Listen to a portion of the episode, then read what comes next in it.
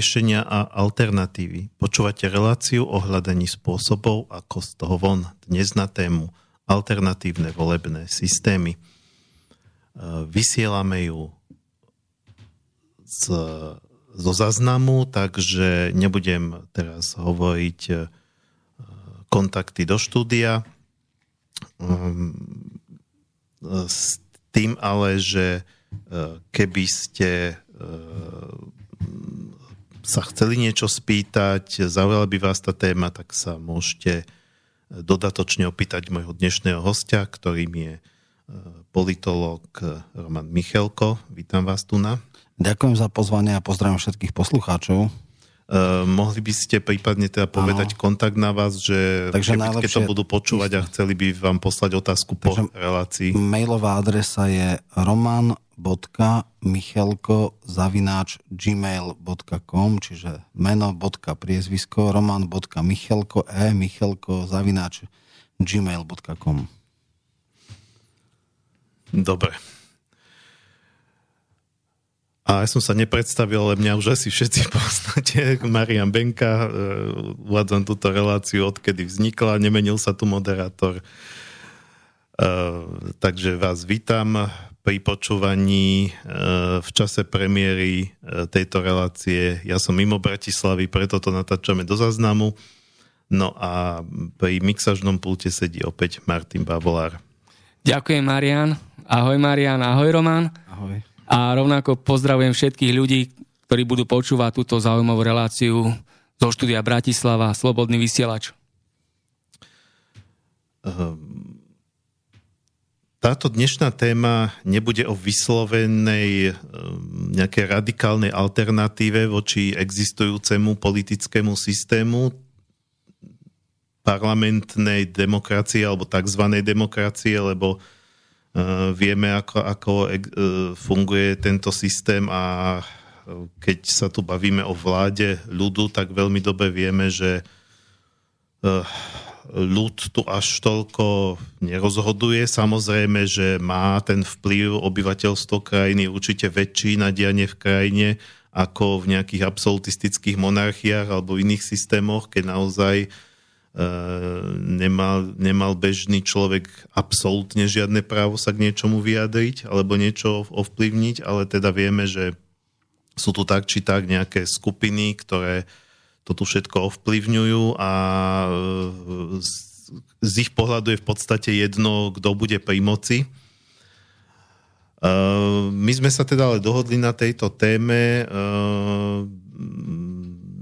že, sa, že teda budeme rozprávať o istých variantoch alebo alternatívach k tomu klasickému volebnému systému, do, predovšetkým predpokladám do parlamentu ale tak zrejme aj do iných orgánov, uh, pretože tak ako aj za toho socializmu nebol, nebol, nebol, nebol ten tábor jednotný, bol určite rozdiel medzi nejakým čínskym, československým alebo kubanským socializmom, tak aj medzi tými podobami kapitalizmu v jednotlivých krajinách sú rozdiely a sú rozdiely aj vo volebných systémoch. Existujú aj koncepty, ktoré zatiaľ neboli nikde vyskúšané, tie už sú možno také trošku revolučnejšie No ale možno ja by som sa si na úvod dovolil takú kacierskú otázku, že vzhľadom k tomu, že vieme, že sú tu nejaké vplyvné skupiny v pozadí, ktoré, ktoré ten svet si tak nejako dlhodobo po tie 10 ročia postupne snažia uspôsobiť, tak aký má vôbec význam baviť sa o tom, že či, či sa bude voliť uh, proste takým spôsobom alebo takým, že sa budú tie hlasy trošku inak spočítavať, inak prerozdeľovať. Má to vôbec nejaký význam? Tak stále ešte uh, tie vplyvné skupiny viac menej fungujú uh, na ovládaní más cez masmediálne kanály, cez tzv. mediálny mainstream. To znamená, že stále dnes, keby sme mali zadefinovať, ako funguje tento systém, tak vlastne je to vláda uh, oligarchia plutokracie, ktorú ale vykonávajú starostlivo vybratí uh, predstavitelia tzv. meritokracie, to znamená tí vzdelaní ľudia, ktorí si vykonávači ich zadania.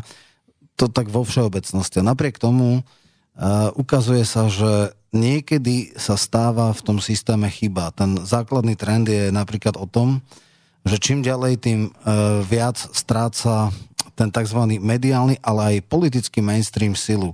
Uh, máme tu fenomén uh, veľmi silného a výrazného nástupu tzv. protestných strán, Čiže ako náhle predsa len existuje tu nejaký, nejaká šanca ľudí rozhodnúť, často volia proti e, tomu hlavnému mediálnemu mainstreamu, čím ďalej, tým viac ľudí e, hľadá alternatívu. E, dnes e, aj technologickým nástupom teda vznikli blogery, vznikli web stránky, vznikli alternatívne médiá, ktoré nákladovo sú oveľa niekde inde, než Eh, povedzme tie štandardné kamenné médiá, ich mienkotvornosť dneska ešte nie je taká ako tých mienkotvorných, ale oni strácajú. Hej.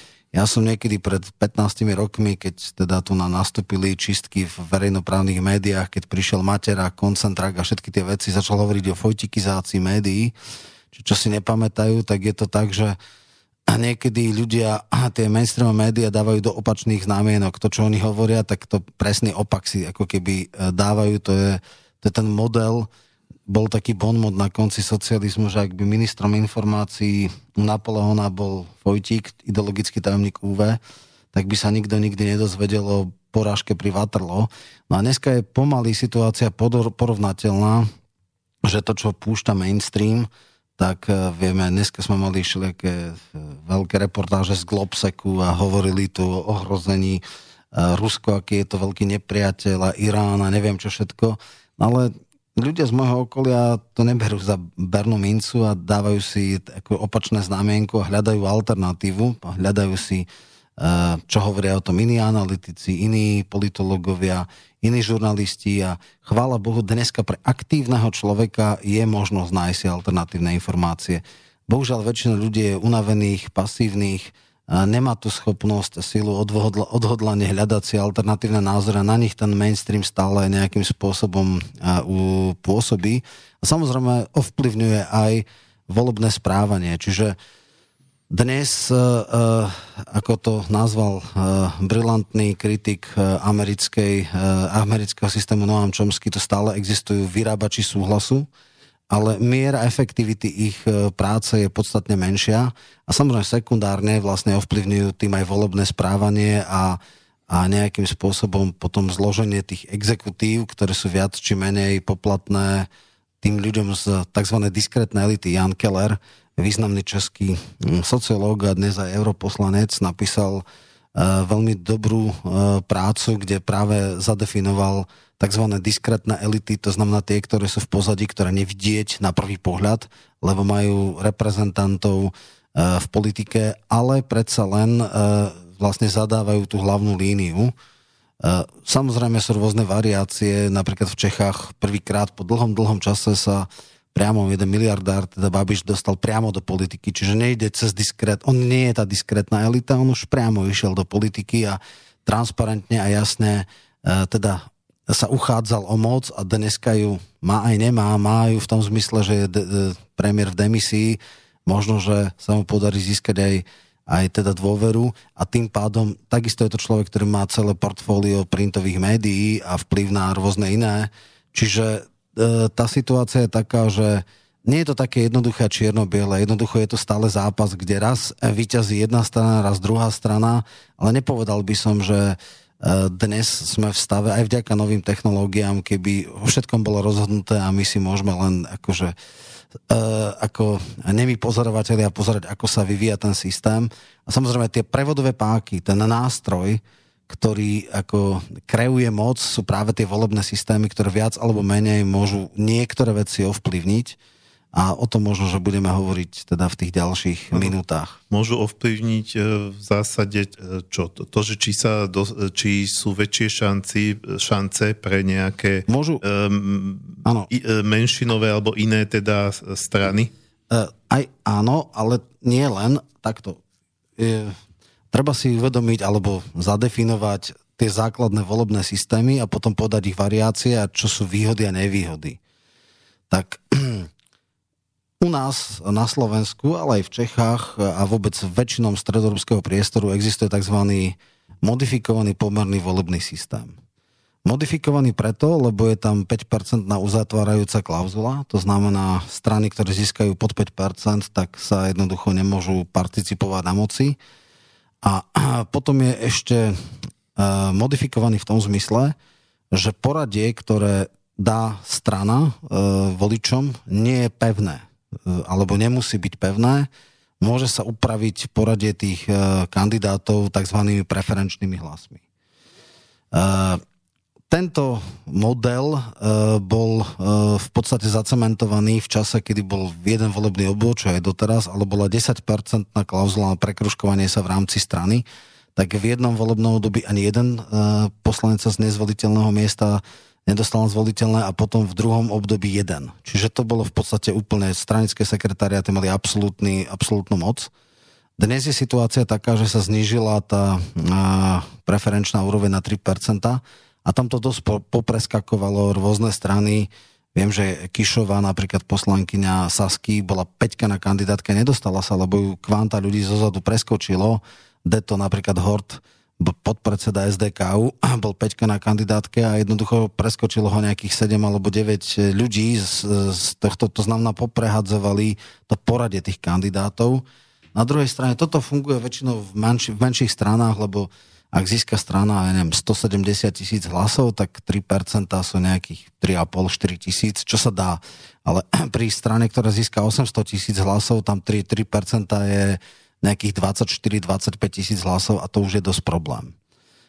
Na tento figel napríklad e, vsádil aj e, Matovič, ktorý vždycky ide z posledného miesta kandidátky, ale urobí si také PR, že nakoniec sa teda on a jeho traja tzv. obyčajní ľudia vždycky prekruškovali, aj keď teraz napríklad e, poslanec Fecko len s veľmi, veľmi odretými ušami na druhej strane z bývalého poslaneckého klubu, kde boli teda ľudia aj v predej kandidátky sa jeden jediný prekruškoval, čiže ono nie je to také zase jednoduché, ale zase prekruškovali sa z nezvoliteľných miest ľudia ako Budaj, Lipšic a podobne, Gábor Grendel, čiže, čiže toto je v podstate model, ktorý v istom mysle je alternatívny, lebo napríklad v Prvej republiky boli viazané kandidátky, tam nebolo možné sa prekruškovať. Strana dala poradie a získala tá strana v danom volebnom okrsku, toľko hlasov malo republikové číslo, prešlo a išlo podľa poradia, aké dala strana. Teraz teoreticky tým poradím môže samozrejme niekto pohnúť. Na druhej strane sú to aj také absurdity, že Máme tam napríklad nejakého Igora Federiča, ktorý je podpredsed, teda šéf úradu vlády a ten získal nejakých 600, 600 preferenčných hlasov na kandidátke, ktorá získala 880-900 tisíc hlasov. A napriek tomu sa stal poslancov s absolútne mikroskopickou osobnou podporou, že tam je napríklad teraz, doteraz sa diskutuje, ako ešte ďalej modifikovať ten systém, ako u tých politikov urobiť viacej zodpovedným za to, ako sa prezentujú na verejnosti, aby boli akože osobne mali nejak, nejaký prínos pre stranu. E, absolútna váha preferenčných hlasov, čo by sa napríklad mohlo urobiť takým spôsobom, že by sa dala, dalo poradie navrhnuté, ale potom by sa skladali podľa počtu preferenčných hlasov od, ja neviem, strana má 50 e, poslancov alebo 49, čiže podľa preferenčných hlasov od jednotky až do 50 a tam by sa zase to popreskakovalo, lebo niektorí ľudia, ja neviem, aj zo, z toho miesta kandidátky majú oveľa viac preferenčákov ako niekto z 26. miesta. Ale to už sú také detaily, ale samozrejme pre ľudí to má istý význam, aj pre tých politikov. Ja som sa tiež, ma niekedy tak e, sa pýtali, že ja neviem, možno si niektorí pamätajú také mená ako že Muránsky alebo ja neviem, Přidal, čo boli poslanci, ktorí boli vždycky v parlamente, ale získali mikroskopické, by som povedal, preferenčné miest, teda silu. E, vlastne ich zvolenie nebolo úmerné od osobnej podpory, dokonca ani voličov danej strany, teda KDH v tomto prípade, ale jednoducho tak, že si cez rôzne okresné a krajské konferencie vyčachrovali rôznymi mm, protislužbami a rôznym lobbyingom miesto na kandidátke a vôbec nezáležalo na tom, či majú preferencie, či nemajú preferencie. Jednoducho preskočilo zo pár ľudí, ale oni tam ostali, lebo boli vysoko na kandidátke. Čiže to je jeden z takých, ako z takých možností. Ešte vysvetliť, prečo v podstate je tá uzatvárajúca klauzula. v prvej ČSR, ale je to aj v iných mnohých štátoch, napríklad v Holandsku, donedávna v Izraeli a myslím, že aj v Dánsku, e, neexistuje uzatvárajúce klauzula. To znamená príklad, je tam 150 poslancov, čiže kto získa 0,75% e, hlasov, tak má jeden poslanecký mandát. Hej, a podobne. Respektíve sa to robí tak, že sa urobí nejaké republikové číslo, to znamená, je toľko hlasov, je e, odovzdaných v parlamente, je toľko mandátov, videli sa počet hlasov, počtu mandátov, vidia, ja neviem, príklad 15 tisíc, ak strana získa 15 tisíc, má jeden mandát, ak získa 30 tisíc, dva mandáty a tak ďalej a tak ďalej. No, E, problém takýchto volebných systémov je v tom, že vzniká strašné... E, získať 0,75% nie je zase až taký problém. Hej? Keď si zoberieme, koľko strán by na Slovensku takto sa dostalo do parlamentu, tak možno by ich bolo aj 20. A to potom sa veľmi ťažko spôs- ťažkým spôsobom z- skladajú v koalície, alebo väčšina, lebo je tam strašne veľa strán, ktoré majú jedného, dvoch, troch poslancov, tí potom môžu byť jazyčkami na váhach, tí rôzne veci e, môžu robiť a je to nezdravé, vzniká tam všelijaké čachrovanie s všelijakými protislužbami, tým oným, tak preto sa v podstate povedalo, že nie. Musíme nejakým spôsobom ten e, systém obmedziť a dáme teda 5% klauzulu a všetko, čo pôjde pod 5%, tak má smolu. A v rokoch 90-92 mal e, odlišný volebný systém e, Slovenská národná rada a federálne zhromaždenia ČNR. Federál mal 5%, ČNR malo 5%, ale Slovenská národná mala 3% a preto tam boli aj strany, ktoré nemali 5%. To bola strana zelených a demokratická strana. Jedna má niečo cez 3, druhá cez 4 a tým pádom tam bolo viacej politických strán, tým pádom bol menší prepad. Na druhej strane e, častokrát sa stáva, že aj vďaka tejto uzatvárajúcej klauzule majú niektoré strany podstatne viac mandátov, ako získali percento hlasov. Taký najrukalopnejší dôkaz bol napríklad v roku 92, kedy HZD získalo 37,5%, ale malo 49,5% mandátov. Hej? Malo 37% a mala 74 poslancov zo 150. Čiže ona si, vtedy bol strašný prepad, vtedy prepadlo VPN, DS, ODS a plno ďalších strán, ktoré mali 4-5%, 20% hlasov prepadlo a tých 20% sa vlastne prerozdeli tým stranám, ktoré nejakým spôsobom sa dostanú. Čiže už aj tam sa ukazuje, že to nie je celkom spravodlivé. No a úplne opačná antitéza, ktorá smeruje k polarizácii strany väčšinový systém. Hej?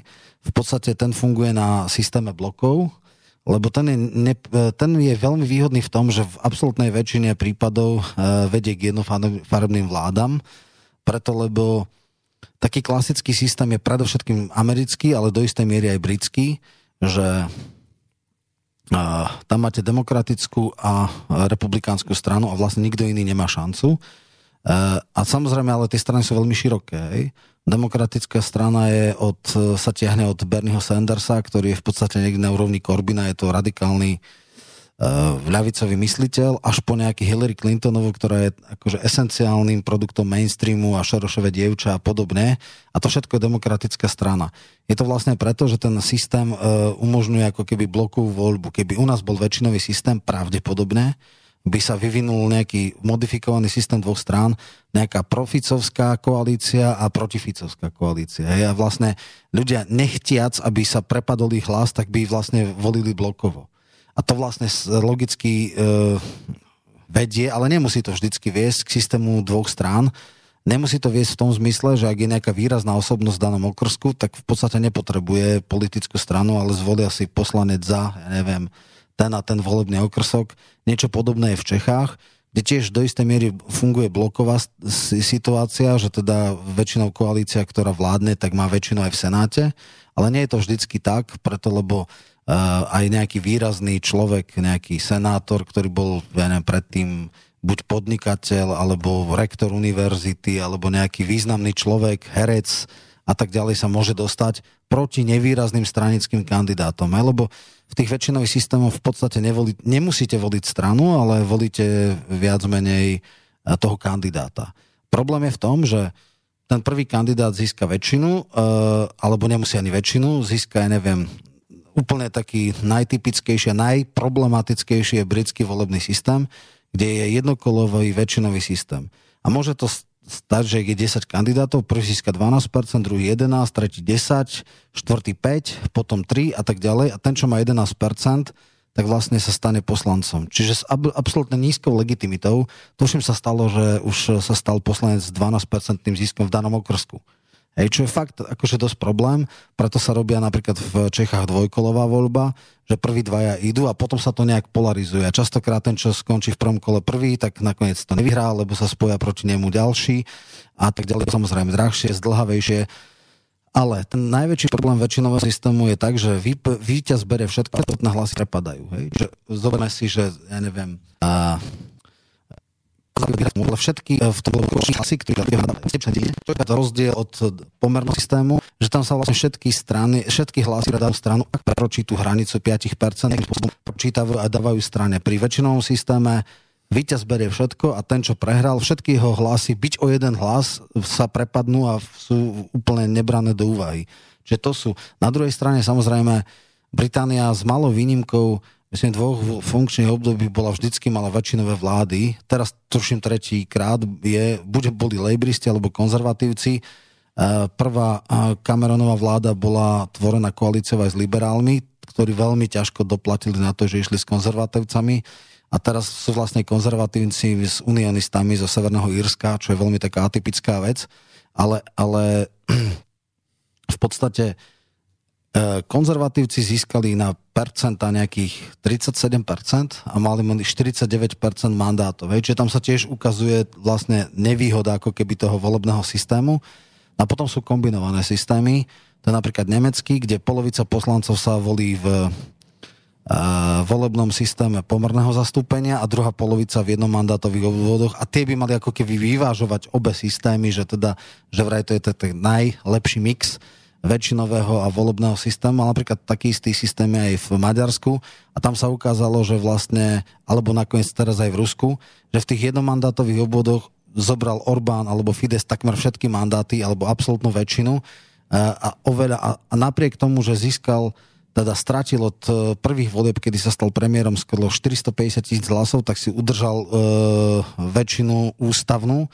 Čiže Inak povedané, strana, ktorá získala spolu 48%, má viac než 67% mandátov, čo je ako tiež také troška, ako, nie je to celkom fajn, i uľahčuje to vládnutie, ale ako miera legitimity týchto, týchto vlád je ako dosť e, napováženou, lebo v podstate uh, maďarská spoločnosť je rozdelená na uh, takmer vyrovnané antagonistické bloky, ale jeden blok vďaka volebnému systému, ktorý má tesnú menšinu, má výraznú ústavnú väčšinu. Takže to je tiež otázka, že či je to celkom spravodlivé, uľahčuje to vlast, e, vládnutie, ale tieto systémy sú podstatne menej legitímne.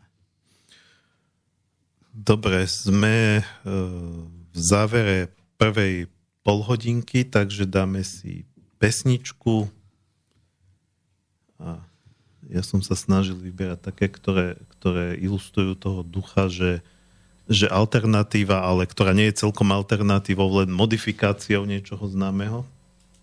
Takže uh, prvá skladba bude modifikáciou, alebo hovorí sa tomu cover verzia. Uh, možno nie každému známej skladby Over the Hills and Far Away od skupiny Nightwish, ktor, e, mimochodom skladba, ale nie Over the Hills and Far Away, ale iná skladba od skupiny Nightwish je aj vlastne zvučkou tejto relácie. Ale bude to vlastne od uh, ešte ďaleko, ďaleko menej známej um, nemeckej uh, spevačky a hráčky na taký zvláštny nástroj, ktorému sa hovorí hurdy-gurdy. Uh, ona si hovorí petigurdy, Petigurdy si hovorí, to je ako je umelecké meno. A to je vlastne nástroj, ktorý pôvodne pochádza ešte zo stredoveku, ale už existuje v takých modernejších variantoch. E, e, keď vlastne hráč točí takou kľukou a taký valček tam hrá na struny, ale už tie dnešné modernejšie verzie toho nástroju majú tých strun viac ako tá pôvodná stredoveká predloha. Takže sú aj zvukovo bohatšie, no a sprevádzajú tam ešte v tejto skladbe ďalší, ako je hudobní spoluputníci na už takých klasickejších hudobných nástrojoch, ako napríklad na violončele. takže túto cover verziu si dáme ako prvú skladbu a po nej budeme pokračovať. They came for him one winter's night Arrested he was bound They said there'd been a robbery. His pistol had been found. They marched him to the station house.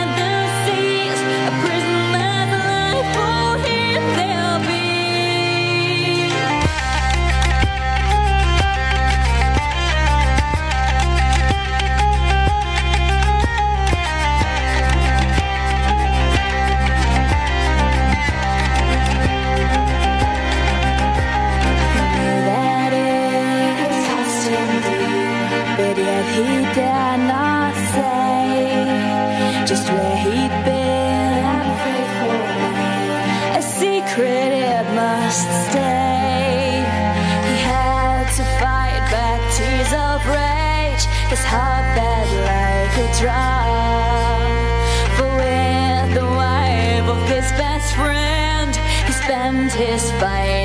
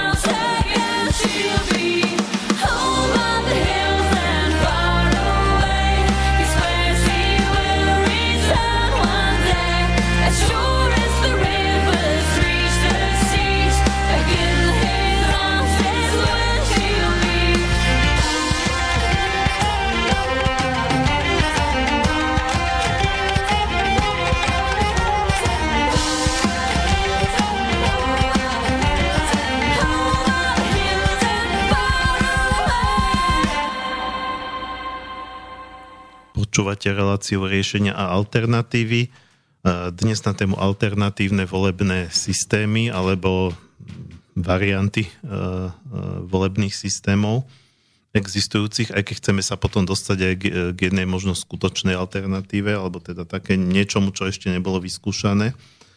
A, bavíme sa na túto tému s publicistom a politologom Romanom Michelkom, s tým, že v tej prvej polhodine sme vlastne rozoberali um, pomerné a väčšinové systémy a ich kombinácie.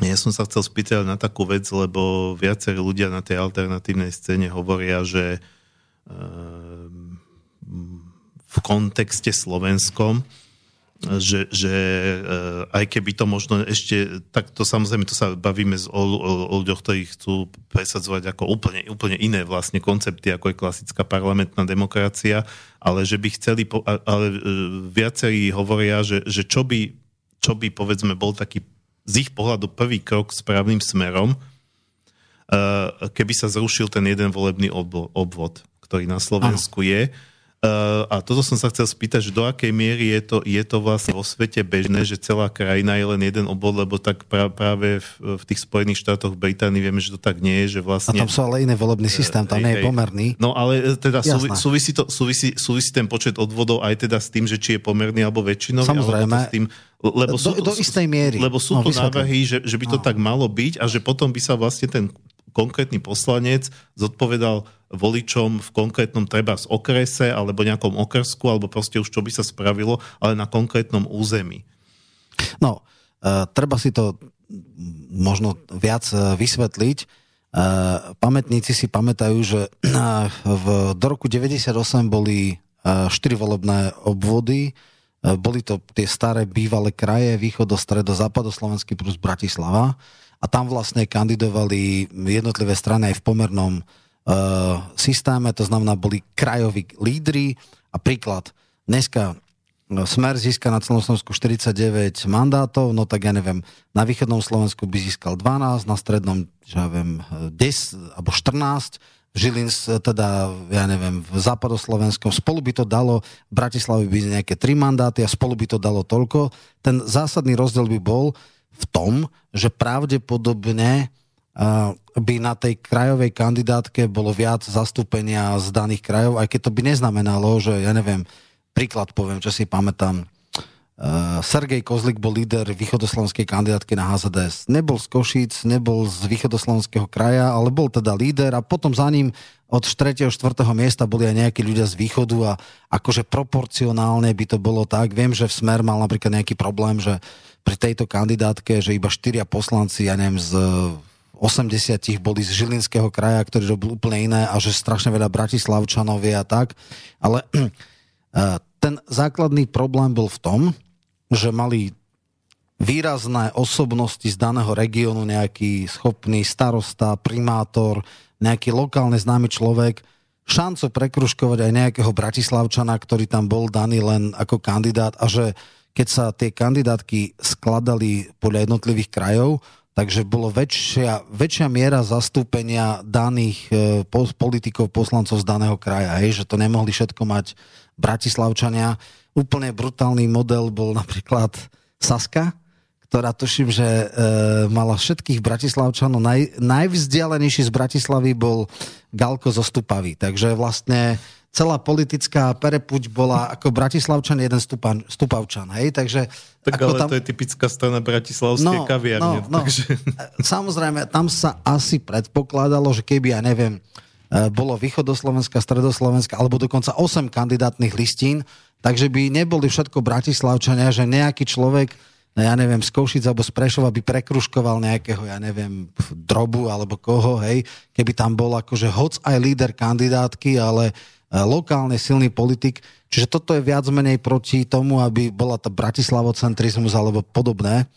E, ďalšia vec, ktorá je pri týchto, že, a to môžem povedať, tam sa ukazuje veľmi taká až nespravodlivosť. E, napríklad český volebný systém funguje na 14 volebných obvodoch, respektíve 14 krajov.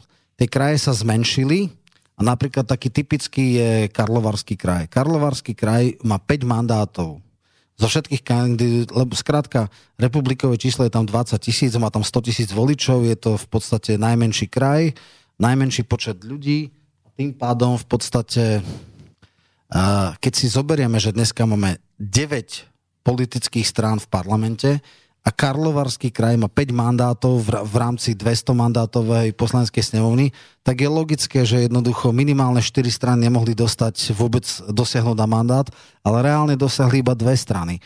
A tam je práve ten uh, po, po, problém prepočtu tých mandátov v tom zmysle, že jednoducho uh, skúsim to vysvetliť. Uh, český takzvaný modifikovaný poverný systém nie je modifikovaný iba tým, že je tam 5%, 5% uzatvárajúce klauzula, ale aj veľmi nevýhodnom prepočte mandátov malé strany kontra veľké strany.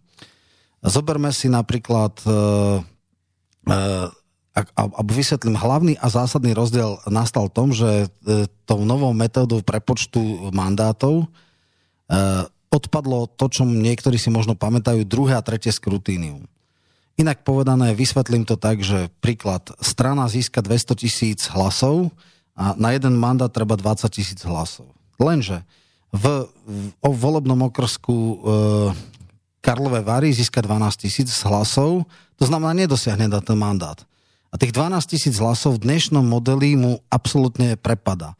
A keď je takých 14 krajov, tak napríklad Topka, ktorá mala najmenší, ona, e, myslím, že iba v štyroch krajoch získala mandát zo 14. Hej? E, v Prahe získala tri mandáty, v Stredočeskom dve mandáty a potom ešte po jednom mandáte v nejakých ďalších. A všetky ostatné strany, e, hlasy jej prepadli. Pretože v danom menšom kraji nedosiahla na mandát. Čo je veľmi nevýhodné.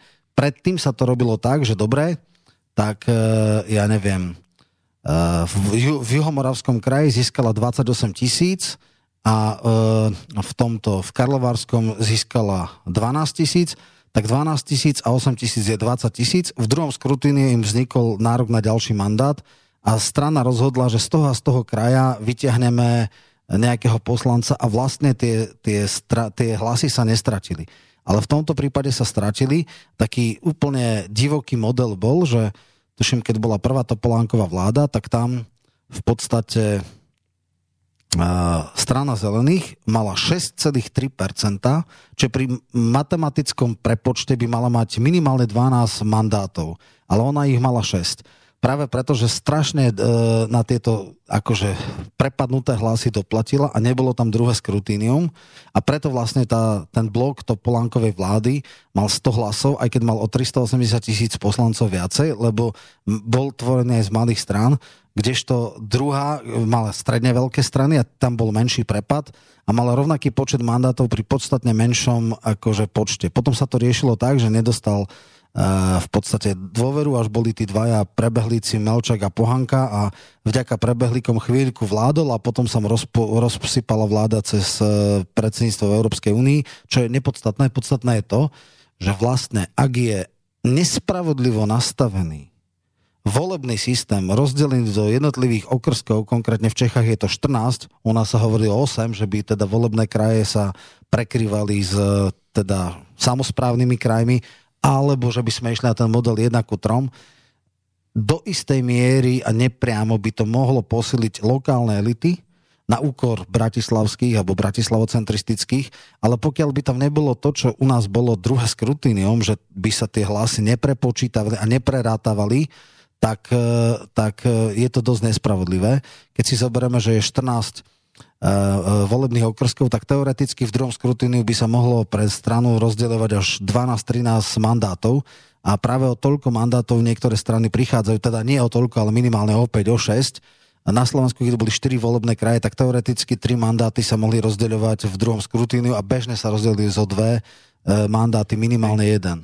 Len takto, ja som tú otázku položil aj preto, že keď e, niekto spomína, že, že toto by sa na Slovensku zišlo, hej, že, že väčší počet volebných obvodov, tak zároveň povie aj B, že by to mala byť osobná zodpovednosť poslanca voči vlastne voličom z toho konkrétneho okrsku, okresu, proste z toho teritória, Jasná. v rámci ktorého by bol zvolený a teda teda by, a tá zodpovednosť by dokonca mala byť vyššia ako zodpovednosť voči vlastnému stranickému vedeniu. Dneska vlastne je to tak, že keď pove, teória je teda taká, že ne, ne, nepáči sa mne ako voličovi to, čo tá e, strana ako celok stvára, e, tak ju nebudem voliť, ale toto by bolo také, e, proste, ne, neviem teba, či v tom americkom alebo v nejakom systéme to funguje, že či je možné trebárs že toto je povedzme poslanec a vymyslel by som si, že by to, povedzme, že by to bolo, že každý okres by, by postavil jedného poslanca do Národnej rady a toto by bol poslanec zvolený v Trnavskom okrese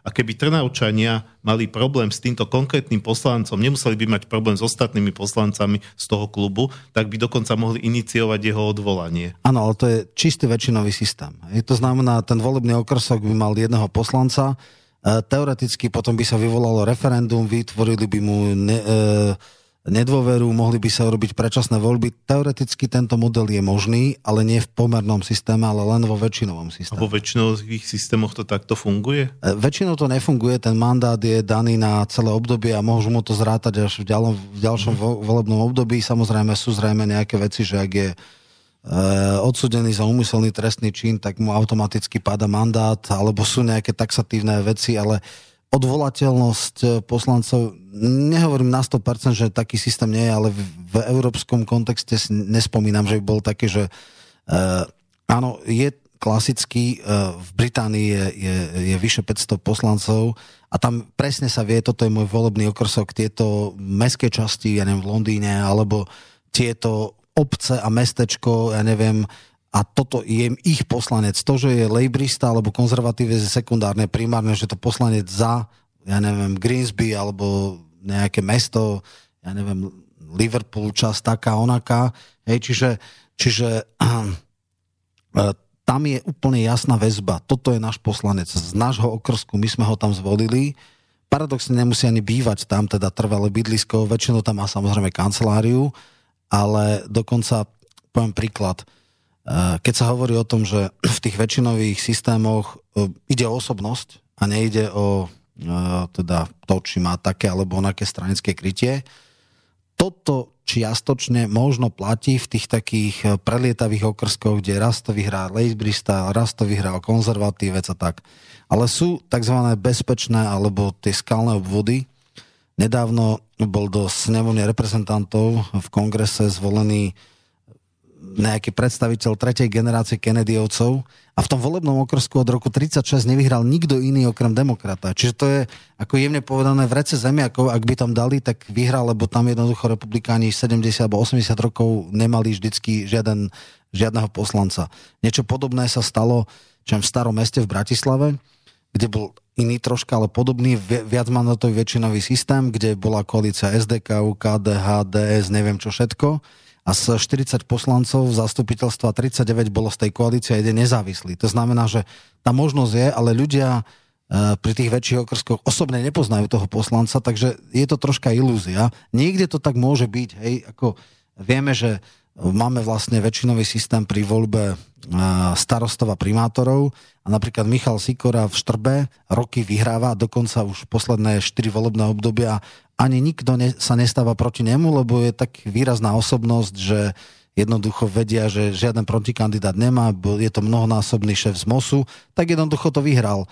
To isté sa stalo dokonca v jednom veľkom meste, no veľkom, stredne veľkom v Halabrín v Mijave, 14 tisícovom meste nemal vyzývateľa, išiel sám ako jediný kandidát, lebo jednoducho má také postavenie, že si povedali zbytočne uh, uh, sa namáhať s volebnou kampaň a my to vyhráme. Na druhej strane skutočne prvých 20 rokov v Bratislave jednoducho fungovalo to, že, že jednoducho kto mal to správne tričko, tak mohol byť akýkoľvek tlk a jednoducho bol zvolený.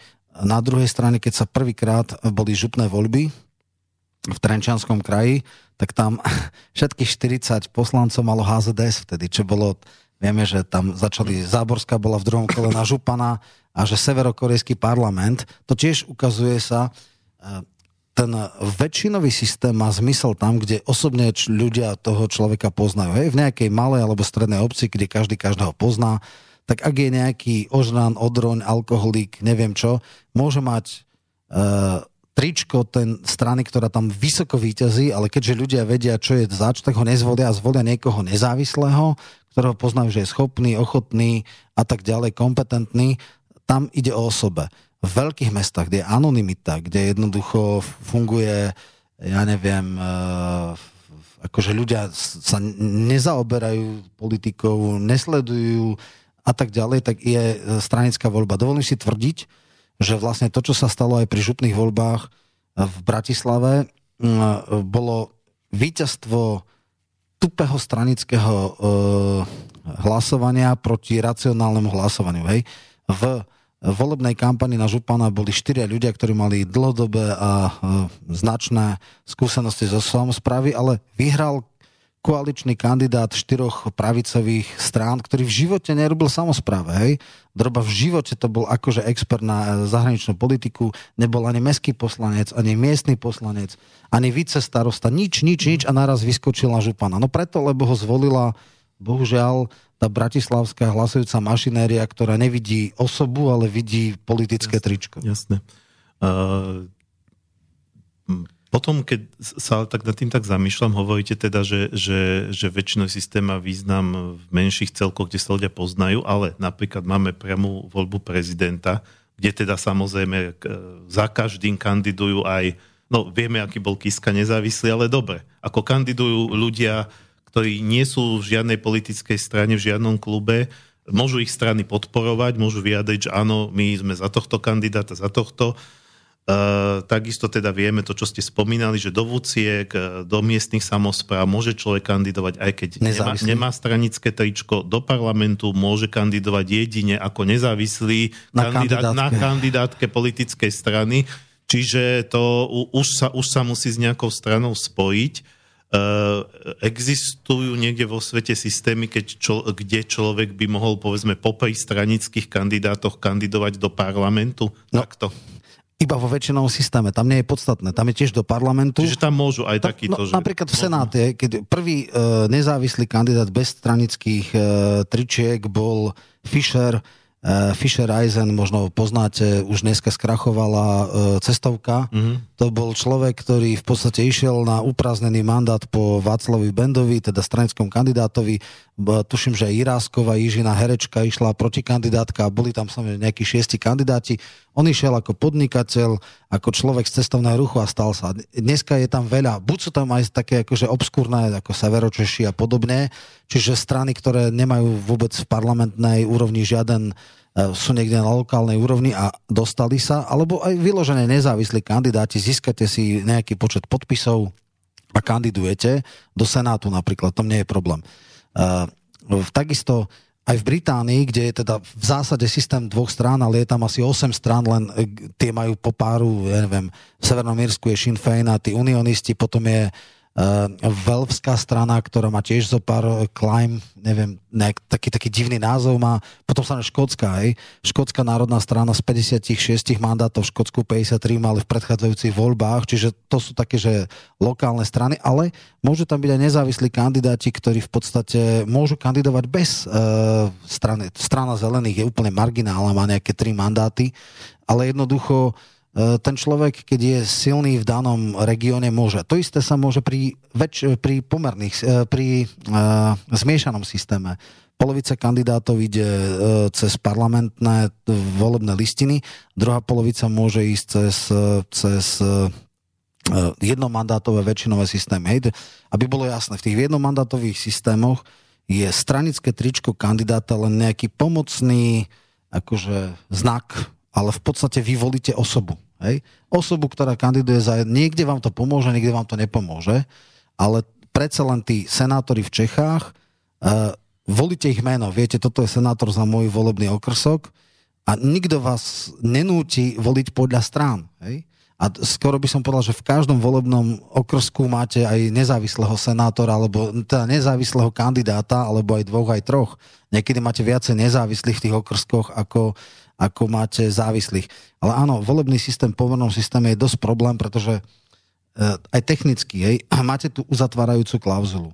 Ak by bolo, uh, by som povedal, pomer, čistý pomerný systém, a to znamená, kandidujem ako osoba, získam republikové číslo, to znamená neviem, 20 tisíc hlasov, tak sa stanem uh, kandidátom, tak v tom prípade si to viem predstaviť. Ale ako to urobiť kandidátku, keď musíte mať 5%, tak to by muselo byť nejaké združenie nezávislých kandidátov, ktoré by akože v podstate niečo ako Oľano, hej, že tam boli štyria členovia strany a potom si tam nasekali akože osobnosti a vlastne týmto sa, akože ten volebný systém neumožňuje v zásade, pretože tam je 5% uzatvárajúca klauzula a m, mm, potom akože teoreticky by mohol človek e, získať ale na 5% je 127, 130 tisíc hlasov, aby sa vôbec dostal a to je akože 8 mandátov, hej, čiže musel byť 8 krát toľko e, hlasov, ako treba na jeden mandát získať, čiže technikália neumožňuje v podstate e, v pomernom systéme nezávislým ľuďom ako, ako hlasovať, respektíve kandidovať, lebo ten systém je našitý na politické strany alebo hnutia alebo nejaké združenie kandidátov, ktoré ani, ani to neumožňuje zákon, lebo samozrejme registrovať sa. Druhá vec je, že tým, že sa taký pa, patvar, ako je Oľano, lebo Oľano to je taká strana nestrana, hej, to, sú, to je súkromná SROčka Matoviča, kde v podstate má výhradné právo rozhodovať o kandidátke. A áno, tí ľudia ani nemôžu vstúpiť do tej strany, čiže to je taký, taký nejaký pseudohybridný model, takže uh, tam je to dosť problematické. Ale ešte k tej predchádzajúcej uh, otázke, systém jednej volebnej kandidátky je relatívne málo sa vyskytujúce. Existuje v Estónsku, tuším, že aj v Izraeli, možno v štyroch alebo piatich krajinách Európskej únie, ak to, to už ako možno je až príliš. E, väčšina samozrejme má rozdelenú e, e, volebné kandidátky, respektíve volebné okrsky po krajoch. Hej? Ale samozrejme, e, príklad. E,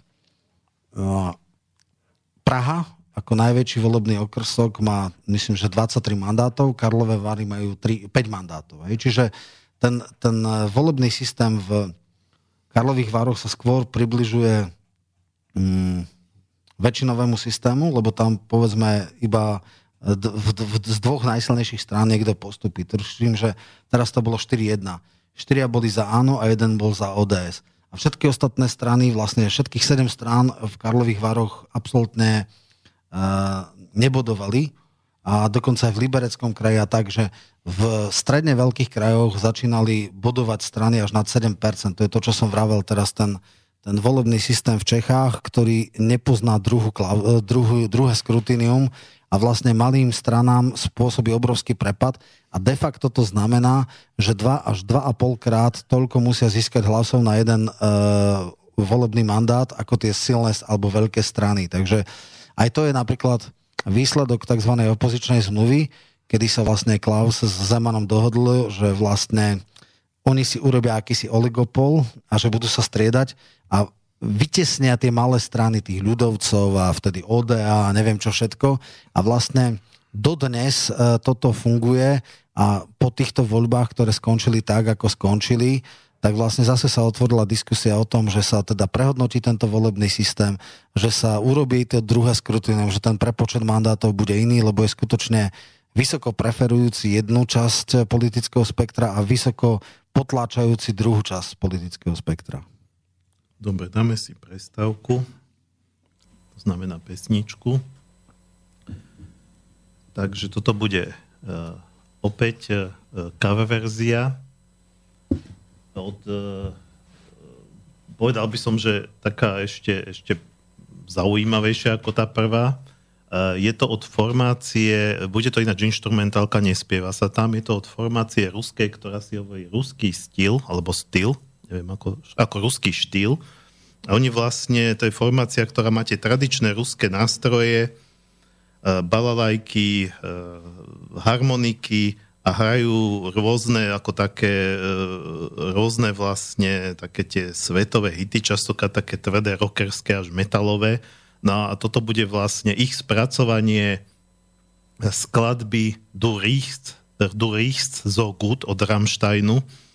A má to taký akože jemný nástup e, e, s motívom e, klasickej ruskej ľudovej piesne Vapale by Rioza stajala a naraz vlastne z tejto pokojnej, takej zadumanej ruskej k tradičnej piesne prejdú do toho Rammsteinu a je to pre mňa veľmi zaujímavé, že ako, ako pomocou tých ruských balalajok a garmošiek sa dá vlastne spraviť takýto vypalovák, ako sa hovorí. E, pre mňa je to veľmi originálna skladba, takže e, pustíme si ju a potom budeme pokračovať.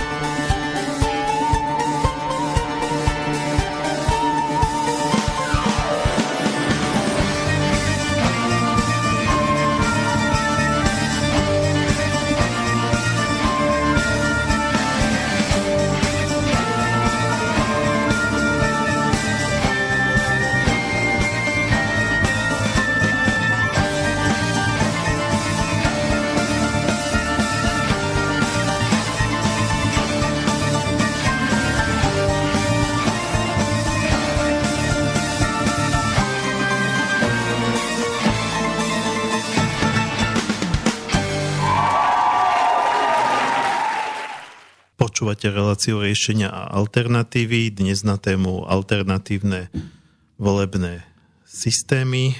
Rozprávame sa s pánom Michalkom.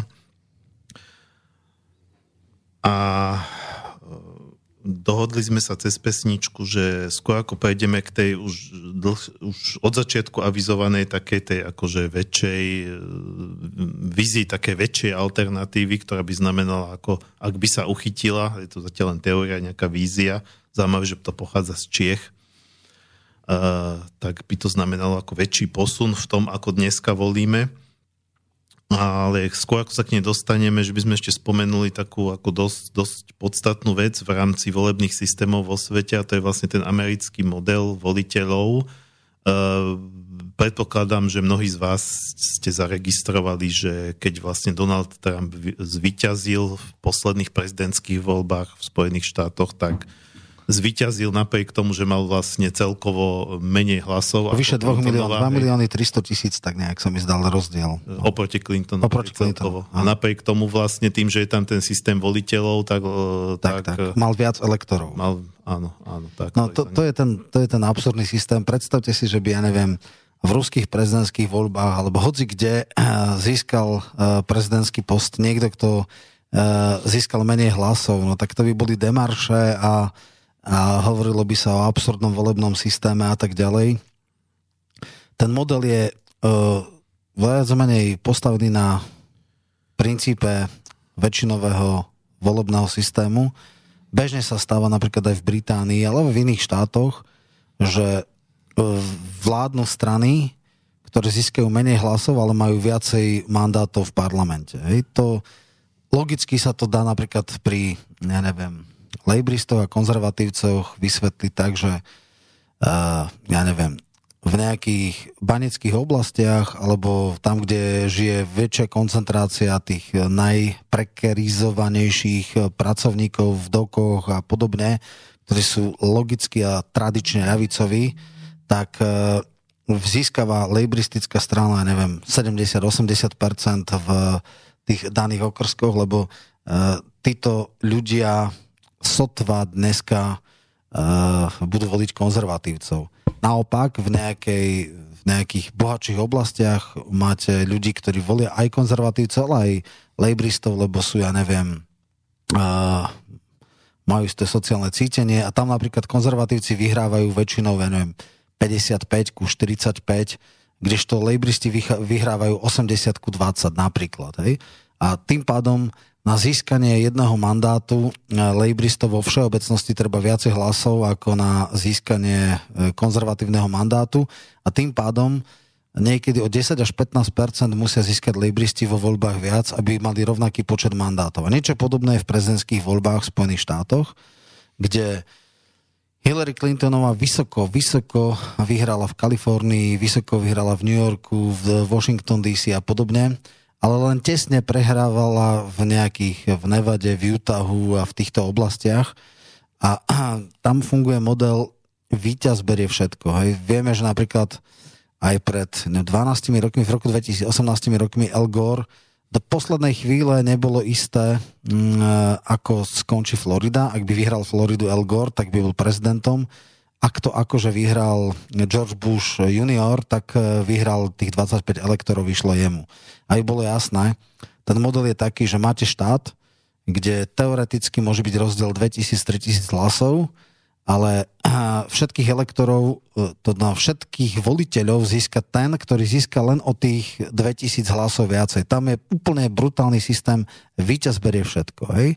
Čiže vieme ešte, že to prepočítavanie hlasov bolo najvyšším súdom vlastne stopnuté a je celkom možné, že vlastne tam vyhral Gore a keby sa veľmi dôsledne prepočítali všetky hlasy vo Floride, tak by tých 25 elektorov mal Gore a bol by on prezidentom. Eh, vtedy to ústavný súd, teda najvyšší súd Spojených štátov stopol. Čiže ako vzniklo to, že že Hillary získala o vyše 2 milióny 300 tisíc hlasov menej, ale mala menej elektorov? No preto, lebo vysoko vyhrala na východnom a západnom pobreží Spojených štátov, to znamená pre všetkým tie klasické bašty eh, demokratov New York, eh, New Jersey, Boston, Massachusetts a tak ďalej a samozrejme Kalifornia a Oregon a podobne. ale samozrejme, že ne, nebodovala, e, alebo menej bodovala v Texase, v, Ost, v e, Nevade, v Kolorede a v týchto ďalších štátoch, kde tesne prehrala, ale všetky hlasy pre ňu v podstate prepadli, aj pripadli e, Trumpovi a vlastne tým pádom, že išlo sa po štátoch a po elektoroch, no tak jednoducho mala, mal viac elektorov, mal viac voliteľov, to je práve tá nevýhoda, nespravodlivosť toho volebného systému. Prečo je to v Spojených štátoch tak? Tento model sa zakladal niekedy v 19. storočí, kedy zloženie amerického obyvateľstva bola teda rôzna sebranka, rôzni kouboji, alkoholici, lupiči a neviem čo všetko. A vtedy otcovia zakladateľe si povedala, že týmto ľuďom nemôžeme ako keby napriamo nechať kompetenciu voliť eh, najpodstatnejšie Eh, ústavné eh, orgány, teda prezidenta, tak povedal, dobre, tak títo ľudia prejdú istým filtrom a budú voliť voliteľov, ktorí potom zvolia teda toho prezidenta. A navyše ten model bol vyvážený aj to, že v rámci federalizmu, aby nebolo tak, že veľké štáty a ľudnaté štáty na východe a západe, na Atlantickom a Pacifickom pobreží ako keby prevalcujú tie, ten klasický rednecks, hej, ten stredozápad tých, no, niektorí nazvie, že vidlákov, alebo Texasanov a podobne.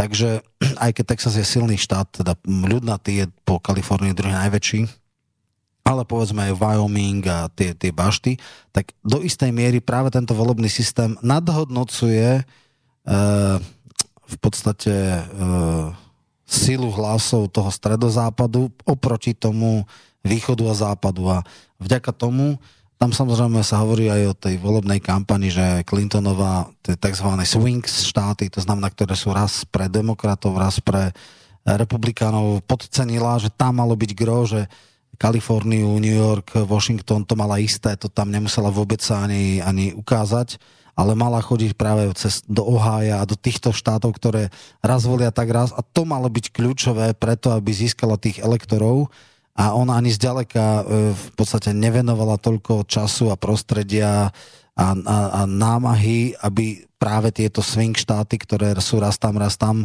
získala na svoju stranu. No a samozrejme, tak čo si budeme hovoriť, bola to kontroverzná kandidátka, ktorá e, aj v rámci demokratov e, mnohí boli ochotní voliť len s krajným sebazaprením a mnohí neprišli voliť. Nedokázala ani teda afroamerické alebo hispánske obyvateľstvo zmobilizovať tak, ako ich dokázal povedzme Obama. No a výsledok bol taký, aký bol.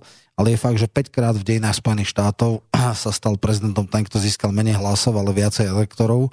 A tie trikrát to boli v 19. storočí, ale v podstate Bush a Clintonová, teda Bush a Trump sú prezidenti, ktorí získali menej hlasov, ale mali viacej elektorov, čo teda si myslím, že z dnešných hľadisk je dosť problematické. No. no a tí voliteľia vlastne ako sú nejak zaviazaní voliť? V zásade takto, 100% nie a stalo sa to aj. Nikdy v dejinách Spojených štátov sa nestalo, že by kvôli voliteľom e, sa zmenil volebný výsledok v zmysle takom, že boli e, zvolení ako voliteľní daného kandidáta a dali hlas niekomu inému. To sa inak stalo, stalo sa aj teraz.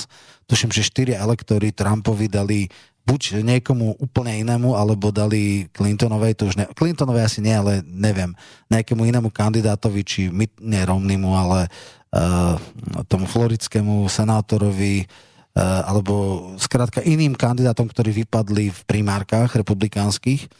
Takže stalo sa to, uh, uh, dokonca keď si pozrieme všetky dejiny Spojených štátov, skoro by sme v každom nejakí traja, štyria volili inak, ale z tých 700 elektorov, respektíve tam je 476 e, ako kongresmenov a 576 e, elektorov. Nikdy ten počet tých, ktorí ako keby išli proti vôli svojim e, voličeľov, alebo ktorí im dali mandát, nebol ten počet taký, aby sa zmenil výsledok volieb. Ale je fakt, že de facto nie sú inak ako morálne zaviazaní hlasovať tak, ako boli zvolení. A, e, ale, a sa to vždycky stalo, skoro v každých voľbách nejakých 3, 4, 5 hlasov išlo inak, ako malo ísť. lebo medzi voľbou a e, to je asi mesiac, prvý útorok novembrový sú vždycky prezidentské a senátorské a kongresové voľby a potom až niekedy v decembri, okolo, okolo 20. decembra nastane tá voľba, kedy ako keby odovzdajú ten hlas. Je to už iba formalita, ale aj tam sa stáva, že teda uh, zopár čiernych ovcí sa nájde, ktorí medzi tým nejakým spôsobom prehodnotia a povedia, že majú zásadný problém s tým, aby volili toho kandidáta, lebo urobil to a to, alebo zmýlili sa a tak. Tí elektori sa totiž vyberajú ešte v čase volebnej kampane alebo pred volebnou kampaňou. To sú vlastne predstaviteľia danej strany, ako bude republikánov alebo demokratov. A častokrát vieme, že napríklad taký Trump mal veľký problém aj vnútri republikánskej strany. Vieme, že republikánsky establishment ho veľmi nechcel, vieme, že tam boli veľké problémy, takže nakoniec to skončilo tak, že uh, získal tú väčšinu, ale nie úplne všetku. Hej, čiže, a, ale to, to isté sa stalo aj Clintonovej, že tam boli možno nejakí ľudia, ktorí radšej chceli Sandersa a z všetkých e, elektorov nie všetky hlasy dostali, ale nikdy to nebolo tak, že by, že by ten rozdiel bol tak veľký, že by to zvrátilo tú voľbu. Dobre. Uh, aby sme sa teda dostali k tomu možno najzaujímavejšiemu v rámci tejto relácie, vlastne tak cel, celá táto relácia vznikla, vznikla, že ste mi ešte predtým povedali, že by ste rád eh, odprezentovali eh, nejaký koncept alternatívneho volebného systému, ktorý pochádza od Jane. českého miliardára Janečka. Samozrejme, pokiaľ nejaký systém navrhuje niekto, kto je takto ako zámožný, tak už to možno aj samo ako zbudzuje podozrenie, že či máš také čisté úmysly ale ja o tom systéme veľa neviem, trošku som si niečo pozeral, že teda je to systém, ktorý je založený na tom, že, že každý, kdo, každý volič by mal nie jeden, ale tuším dva, tak to tam Nie, dvoj, e, dve hlasy, e, štyri hlasy pozitívne a jeden negatívny áno, v dvojmandátových obvodoch. Áno, dokonca minusový hlas, čiže vlastne, že, že by mohol dať minusový hlas niekomu, kto sa mu nepáči, koho vlastne nechce v tom parlamente, takže je to také trošku v tomto je to zvláštne, inak, že viac hlasov na voliča a, a ešte aj jeden z toho záporný. Uh, tak možno by bolo dobré ten systém uh, ešte skôr ako ho predstavíme, možno, že vôbec ako to celé vzniklo, no. alebo, alebo že prečo, ako či, čím to vlastne Tak treba bolo. si povedať, že pán Janeček je geniálny matematik a aj tento volebný systém je odrazom nejakých jeho prepočtov. To je človek, ktorý študoval na Matfize a potom začal svoju kariéru tým, že išiel do Spojených štátov a vytvoril nejaký software, ktorý vedel odhadnúť e, v tých kasinách točne na blackjack a vyhrával strašným spôsobom, lebo v podstate vedel odhadnúť nejak, na základe nejakej štatistiky alebo nejakých metód, už teda neviem presne, ako teda vyhrávať a vyhrával veľmi často, veľmi neštandardné, tak e, vďaka tomu si E, vyslúžil definitívny zákaz v viacerých e, herniach, lebo ako brali ho za, za, e, za podvodného hráča. No a potom začal robiť rôzne algoritmy a dneska na tých kapitálových trhoch častokrát vlastne kupujú a predávajú poči, teda počítače, softvery, urobia nejaký, nejaký program, ktorý na základe nejakých charakteristik nakupuje alebo predáva, predáva akcie, komodity a rôzne iné veci a on urobil a stále precizuje a stále ako ďalej vylepšuje takýto software. Na základe hranie na burze v podstate prišiel k miliardám českých korún. A potom e, založil nadačný fond proti korupcii. Spočiatku dokonca sa spojil aj s Babišom, potom sa e, rozišli. Jeden z top osobností jeho fondu je bývalý generál rozviedky Randák, teda e, z Bezpečnostnej informačnej služby a v podstate nejakým spôsobom sa snažia pranierovať uh, tie volebné, teda vôbec politický systém a deštruovať ho v tom zmysle, že, že to sú nejakí, nejakí uh, politici, ktorí nejak fungujú v takom móde štátnych zákazok a že tu na boli éra kmotrovstvo a neviem čo, a že oni teda chcú očistiť to. No vieme, že aj Babiš prišiel vlastne z ideou všechny kradov, iba ja nie ukázalo sa, že tak celkom mm. jasné to nie je a čapy hnízdo a zneužívanie rôznych vecí, konflikt záujmov, čiže retorika je jedna vec, druhá vec je, čo do akej miery, či on je teda práve ten, ktorý má morálne právo niekomu vstupovať do svedomia, aj keď je fakt, že to, čo vyrástlo v čase opozičnej zmluvy a tí rôzni kmotrovia a veľrybáži v tých veľkých stranách, to je, bolo veľmi, veľmi špatné, ako Oulický a tie fig, figurky sú jasné. No on je tiež takýto človek, ktorý má obrovské ambície, zatiaľ zvonka nejakým spôsobom uh, riešiť uh, tento model a aby bolo jasné, tento konkrétny model na základe jeho prepočtov by bol veľmi nespravodlivý voči niektorým stranám a naopak preferoval iné strany, konkrétne proti uh, akože extrémistickým stranám, čo ja neviem, v Čechách je vnímaná, že Tomio Okamura, SPD, strana priamej demokracie, alebo neviem, no delnická strana, ale tá je nepodstatná, lebo tá je úplne marginálna. A ten jeho model vychádza z toho, že vlastne bol by to akýsi modifikovaný viacmandátový väčšinový systém, kde by v podstate celý, celá Česká republika bola rozdelená na 100 okrskov po dvoch mandátoch, teda viacmandátový väčšinový systém. Každý volič by mal 4 hlasy kladné a jeden záporný. Mohol by sa rozhodnúť, či dá na, na tie dve mandáty, ja neviem, danej strane, že boli dva kandidáti, prípad, príklad ČSSD, tak dám im dvakrát po dva hlasy, čiže štyri strany a jeden minusový hlas dám, e, ja neviem, e, Okamurovi, hej. Alebo sa môže urobiť tak, že dve hlasy, prvé, prvý aj druhý hlas dám ČSSD a tretí, štvrtý hlas dám neviem, KSČM napríklad, že to sú moji najbližší koaliční partnery, alebo to je moja druhá voľba, tým ich posílim a negatívny hlas mám ods alebo ja Topke, alebo komu chcem. A tým pádom vlastne strana, ktorá má rovnaký počet preferencií 12%, tým, že on povedal, že kvázi štandardné strany, ľudia si ich rozdelia a posilia ich tým, že vlastne rozdelia tie hlasy, ktoré majú blízkym stranám, čím ich posilia a naopak e, všetci sa ako keby uh, zhodnú na tých stranách, ktoré nechcú, ktoré sú polarizujúce a tie vlastne tým pádom pri 12 stranách, keď každý, 12%, keď každý dá jedno hlas mínusový, tak ich znížia ich uh, podporu na 6%. Hej? Lebo každý hlas, ktorý im dajú tí skalní, tak vlastne im odrátajú tí neskalní. A to je vlastne ako keby politický uh, systém na elimináciu extremistických strán. Inak povedané, extremistické strany pri tomto modeli by mali polovicu toľko hlasov, ako získali, alebo polovicu toľko mandátov, ako získali, pretože iné strany by ich eliminovali. Hej? Čiže to je tam, on ešte tam hovorí takú že vec, že e, extremistické strany e, volia iba seba a všetkých ostatných berú za extrém, tak vlastne e, volili by svojich a vlastne nedali by tie druhé hlasy iným stranám podobným ale ako keby ten druhý hlas prepadol tým pádom a, a vlastne o polovicu by znížili šancu týchto extrémistických, nesystémových, takých onikých strán e, uspieť. E,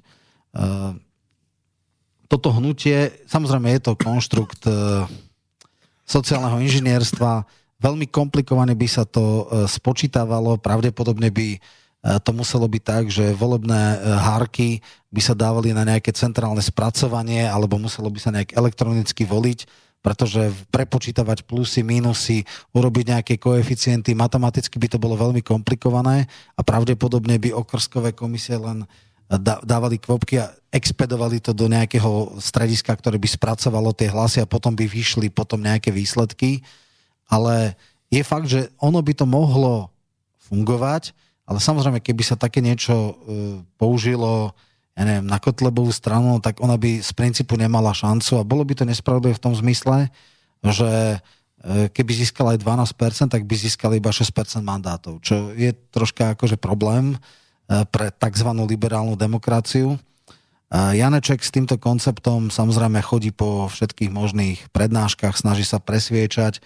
On to hovorí, že politika 2.1, že to je nejaký nový model, a že e, vďaka tomu prídu lepší ľudia, vďaka tomu sa eliminujú extrémy, vďaka tomu to budú paradoxne akože mainstreamové strany vlastne zvýhodnené voči tým protestným stranám. E, takže vzhliadol sa z nem dokonca Macron, ktorý zakladá akési celoeurópske hnutie a Janaček akože sa k nemu hlási a chcel robiť takú nejakú paneurópsku politickú stranu, ktorá by tento nový model nejakým spôsobom zaviedla do volebných alebo politických systémov. Je to vec na diskusiu. Možno by bolo niekedy zaujímavé urobiť také simulované voľby, že čo by to urobilo, keby, ja neviem, v nejakých okrskoch alebo v jednom volebnom kraji boli štandardné voľby a potom simulované voľby, aký bol rozdiel. A tam by sa to pekne potom spočítalo a ukázalo, čo, k čomu by to viedlo, s tým, že samozrejme platné by boli jedné. E, matematicky to nejakým spôsobom sedí, ale samozrejme ľudia by to nevedeli celkom pochopiť. Tam by sa potom aj volebné stratégie, či teda dať všetky hlasy jednej strane alebo rozdeliť na blízke strany. E, v podstate variácia tohto systému je tzv austrálsky volebný systém do, do ich e, snemovne, ktorý funguje jednokolovo dvojkolový, že v podstate máte 5 kandidátov napríklad v danom v, volebnom okrsku a pridelujete body 5, 4, 3, 2, 1 a vlastne e, zrátate potom ako keby e, poradie tých kandidátov a ten, kto získa najväčší ako keby koeficient, najviac kvázi preferenčných hlasov, tak sa stáva Eh, ako keby tým poslancom alebo senátorom. Čiže ako hlasujete za všetkých z nich, ale v rámci poradia. Že ktorý v rámci je poradia. U vás Jednomu dám 5 prvý, bodov, štvrtý, 4 body a potom sa to nejakým spôsobom zráta a ten, kto získa najvyšší koeficient, sa postupne. Čiže to je ako keby dvojkolová voľba s, jednou, s jedným kolom. Že zrátajú sa prvé hlasy a potom sa zarátajú akože kvázi ďalšie body a Nemusí byť druhé kolo, ktoré je samozrejme finančne náročné, 14 dní sa musí hľadať a tak ďalej, ale tiež by to bolo komplikované a keď práve bola teraz tá diskusia o tom, že ako to, tak tiež si hovoria, že možno tie volebné okrsky by to nevedeli dobre zrátať. Nakoniec v Čech tu máme jeden e, veľmi divoký precedens, že 30 dní po uzavretí e, volebných miestností zistili, že jeden kandidát, ktorý bol na druhej strane kandidátnej listiny, že mu nezapočítali hlasy, hej, že počítali prvú stranu, to bol práve Kupka, podpredseda ods starosta jednej obce a vlastne deň pred e, nástupom poslaneckého klubu, 30 dní vlastne bola, bol ten mandát, tak zistili, že vlastne ho prekruškoval iný kandidát, ktorého nezrátali jednoducho preto, lebo, lebo e, jeho meno bolo na druhej strane kandidátky, teda na druhom liste a jednoducho si neobrátili, či aj z druhej strany tam už tých preferenčných hlasov je menej a samozrejme je tam psychologický aspekt. Takže tam sa hovorilo, že kompetentnosť tých okrskových komisí je niekedy spochybnená a urobiť takýto model, že budeme zrátavať e, koeficienty, takže to asi by nemuselo celkom dobre dopadnúť a ťažko povedať, ale hovoria o tom, lebo skutočne je tu jedna krajnosť, e, jednokolová voľba, kde skutočne sa môže stať, že niekto, kto získa 13 alebo 12 získa, získa mandát a teda miera jeho legitimita je veľmi obmedzená, lebo 88% ho nevolilo, ale z daných, ja neviem, 10 kandidátov získal najviac, alebo z 15. A na druhej strane e, e, potom urobi druhé kolo, že ja neviem, skončí ten a ten a teraz začne tá, to je tá klasická bloková voľba, opozícia, koalícia. Vieme, že napríklad v Čechách boli časy, kedy komunisti mali 15% e, preferencií v poslanskej snemovne, mali 45 mandátov, ale v senátnych voľbách nemali nikdy viac ako troch, štyroch e, senátorov, lebo keď bolo druhé kolo, tak všetci do jedného sa spojili proti komunistom, lebo komunisti nemôžu byť. A, a v podstate aj v takých baštách ľavice, ako je Havížov, Ostrava, a tak ďalej mali problém a keď tak iba tam sa vôbec dostali, že bol, neviem, sociálno-demokratický a komunistický kandidát a keď ten sociálny demokrat bol nejaký divný, no tak vtedy mal šancu ten komunista. Hej?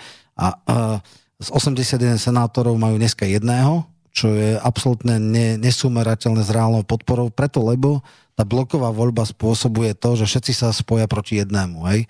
Uh, Podobné to bolo, keď boli niekedy veľmi arrogantná ods tak sa všetci spojili koaličníci proti nemu a vtedy dosť biedne skončil. Na druhej strane e, v 90. rokoch vlastne všetkých volebných okrskoch pražských e, vyhrával niekedy dokonca v prvom kole ods kandidát, lebo jednoducho Praha bola pravicová ods a naopak, ja neviem, e, Ostrava, alebo ja neviem, Brno bolo skôr ľavicové, tam mali väčšiu šancu sociálni demokrati, respektíve KDU ČSL. Čiže to je tiež také, že, že niekedy kvalita kandidáta nie je až taká podstatná už aj pri tých voľbách, ktoré sú v podstate senátne, nie vždycky až tak rozhoduje osobno senátora, ako, ako povedzme e, tá klíma v tom kraji politická. Možno také výnimky sú, že e, bývalý predseda Českej vlády Petr Pithar trikrát po sebe bol zvolený senátorom za relatívne marginálnu stranu KDU ČSL, ktorá mala tak do 10%, 6-7, ale teda predsa len proti nemu, ak dali nejakého lokálneho politika, tak on predsa bol aj intelektuál, aj všeobecne známy, tak on to dal. Hej.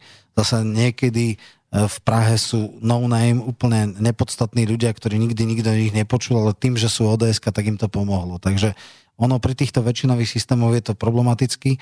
To, čo vlastne navrhuje Janaček, je viacmandátový väčšinový systém s kladnými a zápornými hlasmi, ktorý skutočne ako by mal viesť k eliminácii istého typu politiky, čo je ale otázne, že či je to celkom fajn, lebo ja si niekedy myslím, že aj tie protestné strany majú veľmi očistný charakter na politiku a áno, dneska máme napríklad v našom parlamente minimálne tri tvrdo protestné strany, to znamená samozrejme sú to Kotlebovci, je to Oľano a je to Sme rodina a E, Borisa Kolára. A je to možno také memento pre štandardné strany, že pre Boha asi pozrite sa, kde viedla vaša politika, takíto ľudia v podstate e, získavajú možno 30% hlasov, tak asi niečo robte s tým, alebo zamyslite sa nad sebou.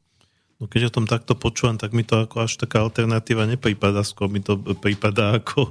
Zacementovanie. Čo, čo zacementuje tak, vlastne tak. tento status quo a vlastne práve proti tej alternatíve, aj keď chápeme, je nám jasné, že že zase e, dať priestor tej alternatíve je aj, je aj s tým spojené to riziko, že naozaj dáme priestor nejakým skutočným bláznom. Takže ano.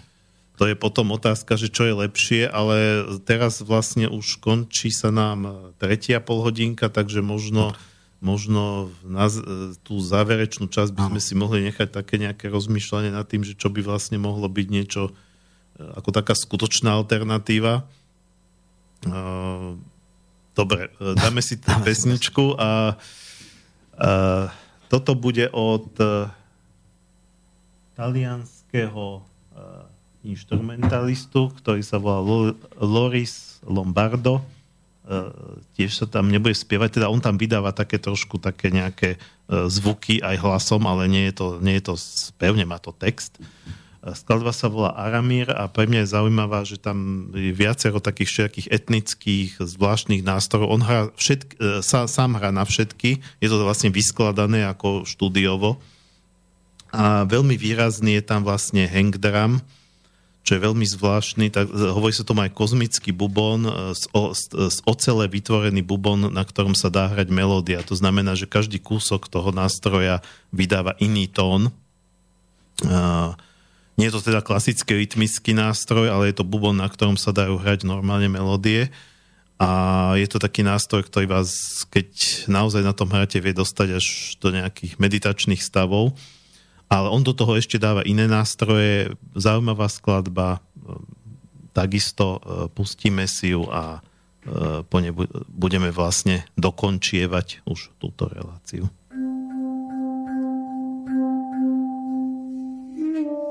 Mm-hmm.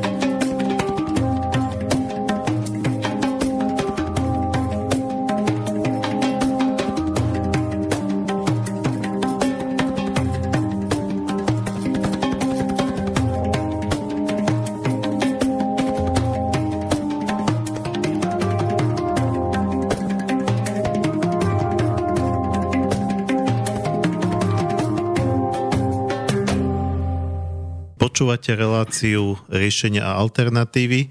Dnes na tému alternatívne volebné systémy, alebo skôr teda rôzne varianty existujúceho volebného systému, tak by sme to mali e, presnejšie nazvať. E,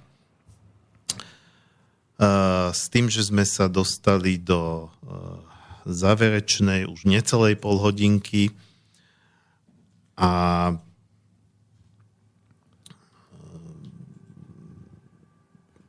ja by som mal možno takú špekulatívnu otázku. Uh, nemusíte na ňu odpovedať uh, úplne priamo, ale tak so zvedavý, čo na ňu poviete, že z vášho pohľadu, uh, aký volebný systém by bol najlepší? No, to, je... to bola taká hrybovská áno, otázka áno, zámerne. Áno, áno. Nečakám, že vy poviete, že takýto, takýto, teraz mi to začnete akože... Ne, dá sa povedať takto, z rôznych hľadisk môžeme k tomu pristupovať najspravodlivejší. Takto naj, naj, najlepší samozrejme z pohľadu toho, že, že, by, že by ľudia mali uh, naozaj čo najreálnejšiu možnosť nejako ovplyvňovať dianie v krajine. Hoci zase z druhej strany niekto môže povedať, že ľudia sú manipulovateľní a že keď nejaký populista ich, ich zblbne, Takže potom niektorí dokonca tvrdia, že vôbec e, demokracia je ilúzia a e, lepší by bol nejaký osvietený diktátor, ale to už asi by sme zase ďalej. presne hovorili, že osvietená diktatúra je možno najlepší systém, ale má jedno zásadný problém, že má veľmi vysokú afinitu zvrhnúť sa na neosvietenú. E, keď tak rozmýšľam, tak asi najlepší alebo najspravodlivejší bol ten sovietský model, kedy vlastne boli otvorené, neboli politické, e, tá bola jedna politická strana, ale zároveň mohli kandidovať aj nezávislí kandidáti, to bolo v ten zjazd ľudových poslancov. To myslíte, e, už ste 88, to v rámci nejaké tak, tak, relácie v čase áno, perestrojky. perestrojky. Čiže systém, ktorý fungoval veľmi krátko. Áno, do roku cirka 93, kedy vlastne rozbombardoval alebo rozstriedal tankami. Vtedy tam boli skutočné osobnosti ako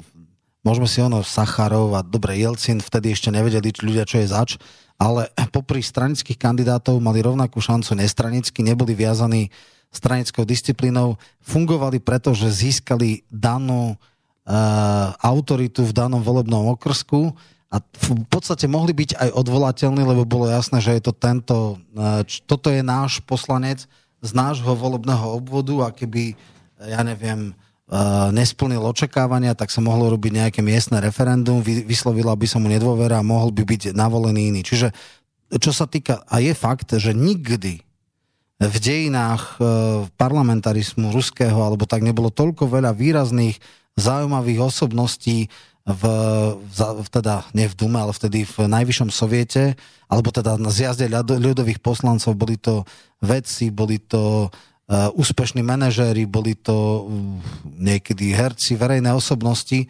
Uh, diskusia mala neporovnateľne vyšší charakter, neboli to tie také trapné prekáračky. Stranické aparáty nemali vplyv na tých ľudí, lebo oni sa tam dostali za seba, za osobnosť. Druhá vec je, že veľmi, veľmi ťažko sa sformovávala vládna väčšina, že sa muselo ad hoc vyjednávať o každom nejakom zákone. Potom nejak prirodzene vznikla medziregionálna skupina poslancov, ktorá ale bola tak heterogénna, že mala vtedy 5 e, ako hlav alebo 5 spolupredsedov. Čiže chápeme, že z hľadiska efektívnosti vládnutia to bolo veľmi komplikované. Na druhej strane skutočne to boli osobnosti, aké nikdy predtým a nikdy potom už v politike neboli. Čo sa týka spravodlivosti, asi najčistejší e, čistý pomerný systém. To znamená, že ak sa voliči stotožnia s nejakou politickou stranou, tak neprepadnuje takmer žiadne hlasy, lebo všetci, všetky hlasy pre tú stranu sa pretavia do poslaneckých mandátov. Ten problém je v tom, že samozrejme e, teoreticky pri slovenských voľbách, kde je 150 mandátov, 0,75 by stačilo na poslanecký mandát a mali by sme 23 politických strán v parlamente, čo by tiež bol problém. Čiže tam je miera legitimity na jednej strane, na druhej strane je, je v podstate schopnosť vládnuť alebo efektívnosť vládnutia.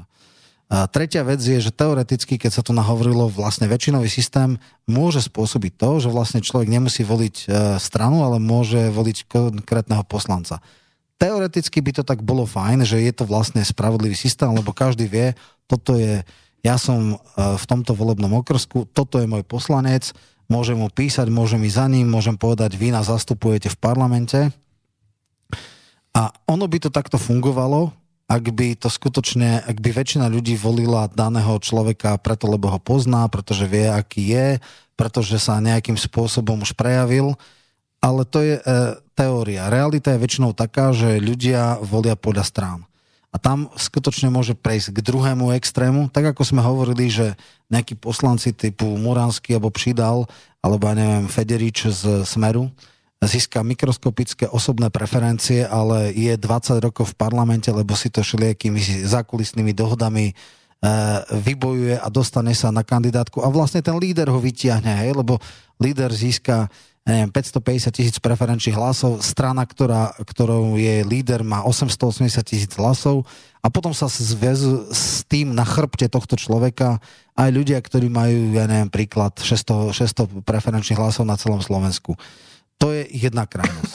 Druhá krajnosť je zase, že máte volebný systém, kde 80 rokov v tom volebnom okrsku vyhrala stále tá istá strana. No tak tam pomaly v rece zemiakov bude zvolené, preto lebo uh, jednoducho tam sú ako silné, ja neviem, demokratický elektorát, ktorý akéhokoľvek uh, republikána by z princípu nevolil, lebo my sme teda v Massachusetts alebo v Bostone tento volebný okrsok 80 rokov nezvolil iného než demokrata. Tak tam je to skoro 100%, 100% na vec.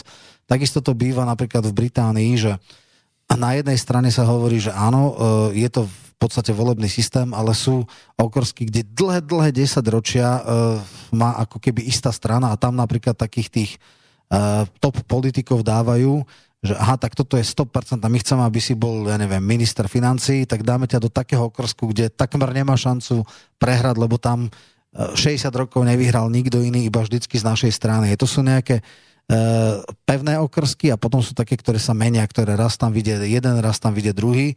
Uh, práve absolútne neočakávaný úspech uh, alebo v miere neočakávanej, keď vyhrali Škótska národná strana, keď iba tri mandáty dostali iné strany, než, než e, teda Škótska národná strana spôsobilo, že niektoré lejbristické špičky tam vypadli, že inak lejbristi dosť akože dobre bodovali Škótsku, Škótsko bolo oveľa ľavicovejšie ako, ako Anglicko a tam vlastne nejaká mladá študentka vypl- vyblokovala tieňového ministra financí z Labour Party, čo bol veľký šok. Hej. Tým chcem len povedať, že pravdepodobne ten človek s 20-ročnou politickou skúsenosťou a s členstvom vo viacerých vládach asi bol možno troška kompetentnejší ako nejaká mladá študentka, ale jej pomohlo, že tam bol vtedy okolo referenda síce neúspešného, ale predsa len e, taký hype, taký, taká vlna a v podstate im to spôsobilo to, že, že ako študentka dala dolu dlhoročného stranického matadora, čo asi tiež nebude priamo umera jej schopnosti, znalosti voči tomu. Čiže aj ten volebný systém väčšinový nie je samospasiteľný. Vo všeobecnosti chcem varovať pred takými tými pomocnými barličkami, že volebný systém zabezpečí lepšiu politickú, ja neviem, kultúru, alebo neviem čo všetko, alebo kvalitnejší politikov. Problém je v inom. Úroveň politickej kultúry spôsobuje to, že ľudia, ako ktorí sú úspešní svojom, svojej branži, si veľmi, veľmi rozmyslia, či sa im chce ísť do tohto rybníka veľmi kalného, veľmi špinavého, plno osobných invektív, plno osobných falošností, pokrytectiev a neviem čoho všetkého. Uh, práve včera som čítal rozhovor Stropnického, ktorý odchádza, pretože hovorí, že nemá žalúdok na to, že uh, niekde sa posekajú do, do, do mŕte a do tretieho kolena a potom akože kamoši, ale som ti dal. Alebo že áno, fajn, však viem, že ten tvoj návrh zákona je v poriadku, ale predkladaš ho ty, tak z princípu ho nemôžem podporiť. Akože to sú veci, ktoré sú možno v iných oblastiach ľudskej činnosti nepochopiteľné a ľudia, ktorí idú do tohto rybníka e, zašpineného kalného, tak e, si niekedy kladú aj otázku, že či mi to vôbec stojí za to, či ma to naplňa, či chcem do tejto, to, v takomto modeli fungovať. Čiže žiaden volebný systém z princípu neuro, neurobí uh, kvalitnejšou tú politickú scénu, čo ale môže sa urobiť je to, že môžu sa eliminovať rôzne prídalovia, E, Muránsky, Federičovia tak, že skutočne váha preferenčných hlasov sa môže posiliť a práve tým, keby sa Slovensko rozdalo na nejaké 4 alebo 8 volebných obvodov, tak podstatne väčšiu šancu by mali miestni, lokálni politici alebo miestni, lokálni kandidáti voči nejakým bratislavským. Hej? Že máme niektoré, tak povedať, preflaknuté tváre, ktoré všetci poznajú z Bratislavy a je neúmerné, ja neviem, tuším, že Smer zo 49 eh, kandidátov malo 24 bratislavčanov, čo zjavne ne, ne, ne, nezodpoveda pomerom, ktoré má Bratislava v rámci Slovensku o extrémistickom alebo extrémnom príklade Sasky som už povedal. Čiže volebné systémy môžu spôsobiť to, že povedzme uh, centrála nebude mať až taký absolútny vplyv na zloženie poslaneckého klubu, a niektorí lokálne šikovní ľudia z regiónov budú mať väčšiu šancu sa presadiť e, v celoslovenskej politike. Toto sa dá volebným systémom urobiť, ale kvalita kandidátov sa tým veľmi mm, asi, nedá, asi nedá ovplyvniť. Takže je to také, nie je to nič samospasiteľné, ale nejaké parametrické zmeny sa dajú, dajú urobiť. No a potom samozrejme už dávnejšie som hovoril o rôznych iných systémoch, napríklad teda korporativistický systém, že by napríklad sa zrušili politické strany, a ľudia by hlasovali do komory korporácií medzi uh, miesto politických strán, že človek, uh, ja neviem, bol byť v piatich stavoch a príklad, troška je to zjednodušené, ale uh, v istom zmysle to môže byť pre mnohých ľudí atraktívne. Všetci lekári by si volili ministra zdravotníctva a zvolili by si toho človeka, ktorý by mal najväčšiu autoritu, profesnú, ľudskú, osobnú v rámci toho rezortu.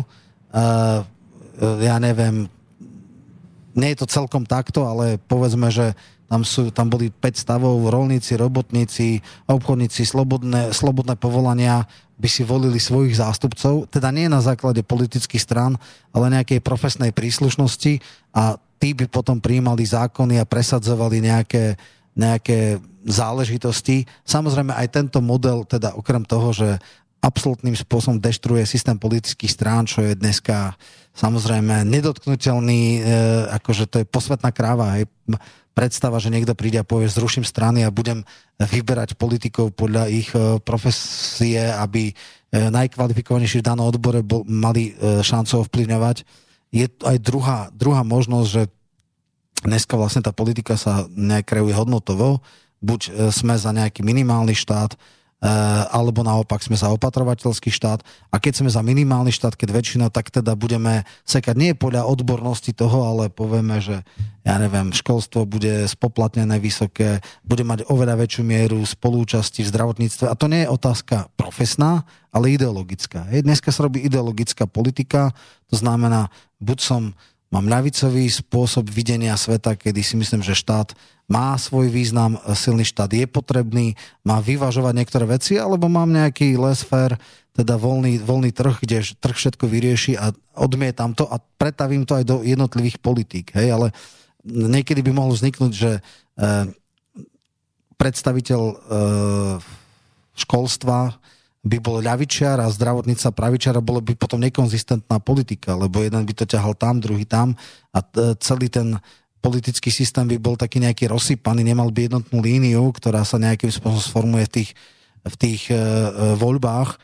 Takže toto je tiež taká akože záhada tohto, tohto systému. No a potom samozrejme ďalšie veci, ktoré chcú väčšia participácia občanov, polopriamá demokracia, mali sme tu reláciu o Švajčiarsku, tam teda je strašne veľa referent, ktoré sú buď fakultatívne, odporúčacie alebo rozhodujúce, kde miera e, participácie ľudí aj na zásadných veciach, tam napríklad v rozpočtových veciach môžu oni rozhodovať, čiže to je ďalší model, ktorý u nás napríklad ústava vylučuje. Nemôžeme, ľudia nemôžu v referende rozhodovať o výške daní napríklad na Slovensku, hej, o ľudských právach a nejakých ďalších veciach. Takéto podanie vlastne zhodnocuje alebo vyhodnocuje ústavný súd a povie, táto otázka je priateľná, táto nie je priateľná. Nehovoriac o tom, že máme strašné spôsobom uh, znefunkčnený inštitút referenda alebo obecné referendum musí mať nadpolovičnú väčšinu prítomných, čo je takmer nemožné. 350 tisíc vôbec na zvolanie, čiže ako de facto z 13 alebo 14 referent, čo boli na Slovensku, bolo jedno úspešné, takže u nás ani tá priama demokracia, polopriama demokracia, priama demokracia fungovala v jedinom štátnom úprave, bolo to antické Grécko, tam bol v podstate polis, ktorá mala neviem, 20 tisíc ľudí a tam to mohlo nejakým spôsobom fungovať. O všetkých podstatných veciach sa rozhodovalo. Inak sú iba rôzne varianty. Uh, ten líbyský model Jamahirie bol tiež teoreticky priama demokracia, ale reálne to nebola priama demokracia, bola to osvietená despocia. Švajčiarsky model je polopriama demokracia. A samozrejme, mal som veľa diskusí s ľuďmi, ktorí chcú, že teda bude dneska technologicky sme na tom tak, že každý by mohol hlasovať o čomkoľvek a dokonca, že program takýchto strán priamej demokracie vlastne ne, ne, nerobia tí predstaviteľe demokracie, ale že ľudia si budú o všetkom hlasovať. No to je tiež troška naivný utopistický uh, model, pretože možno technologicky by nebol problém, aby každý človek mal internet, počítač a hlasoval a mal nejaký prihlasovací kód, ale koľko ľudí by sa do toho um, v podstate uh, nejakým spôsobom zapájalo. Čiže uh, všetko sú len také nejaké modely, Eh, dá sa povedať, že sú nejaké vízie, ako precizovať ten systém, ako ho urobiť efektívnejším, ako niektoré najkrikľavejšie záležitosti eliminovať. Ešte jednu vec chcem možno pripomenúť. Pred asi 8 rokmi bola v Českej republike tzv. kružkujúca revolúcia, kedy Častokrát na čelných miestach kandidátky boli veľmi odpudivé figurky, taká najznámejšia ikona bol Ivan Langer, bývalý minister vnútra, človek, ktorý mal veľmi úzke väzby na, na e, oligarchov a tých tzv. E, kmotrov. A skončilo to tak, že ho vykruškovali ľudia zo spodnej časti kandidátky. V Čechách, teda v Prahe sa dostal z posledného miesta a vlastne akože odpálili sa vtedy veľmi veľa volebných lídrov, a prišli tam iní ľudia. Ale tiež sa ukázalo, že žiadni lumeni to neboli, že keď sa dostali tí ľudia zo spodnej, to není, že kto je na konci kandidátky najkompetentnejší, takže uh, bo, bola taká jedna vlna a ukázala sa, že tiež je to troška slepá ulička. Ale hovorím, ten, tá možnosť tu stále je. No. Máme posledné 3 minúty a uh, mňa by zaujímala taká vec. Uh, mal som tu, mal som tu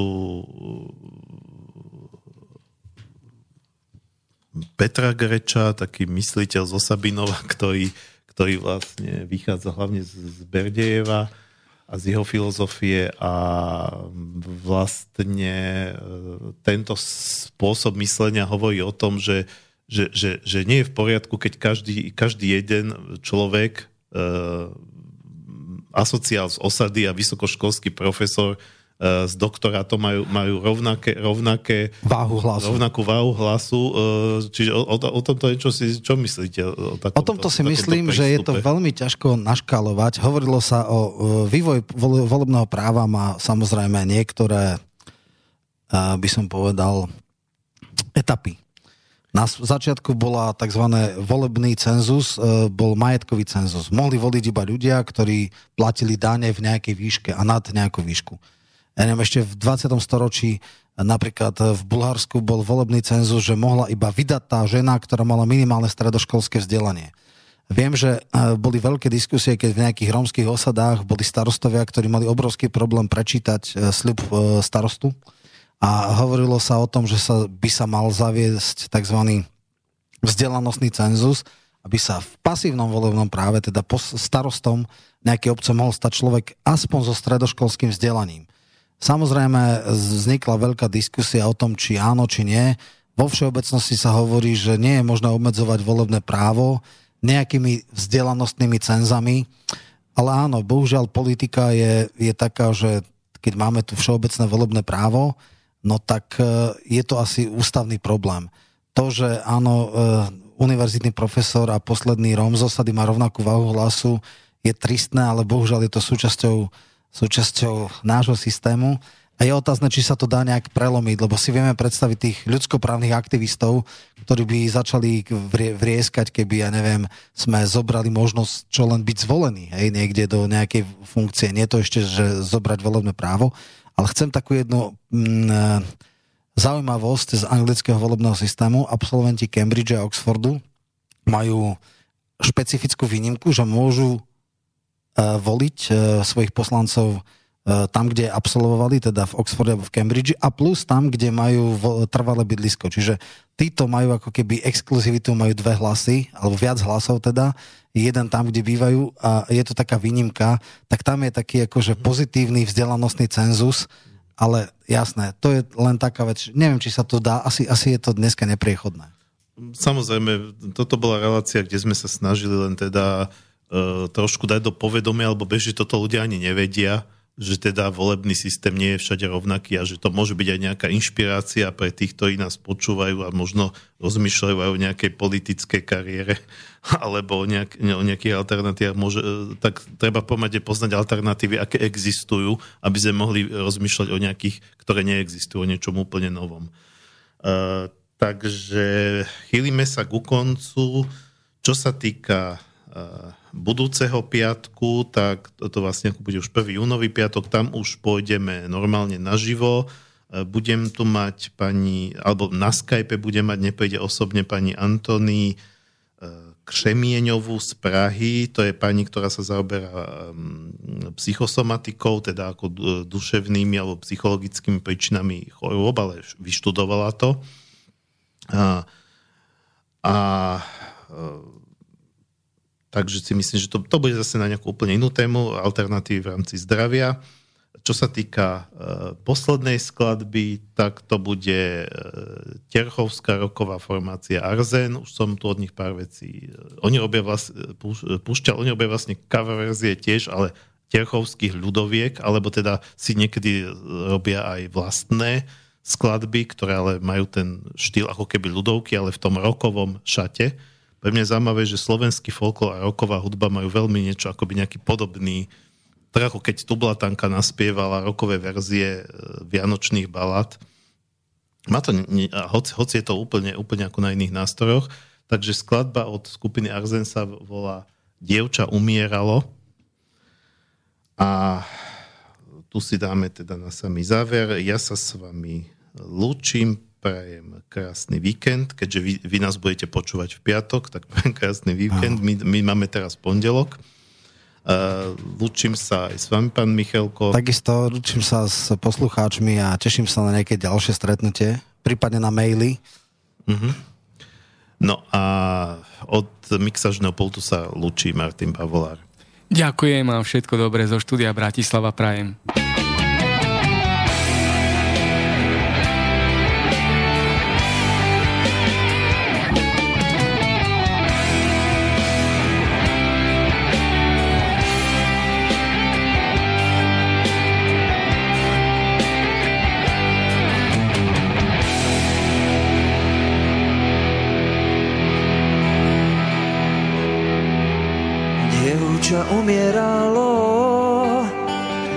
Ešte sa pýtalo, či na druhém svete mládenci budete.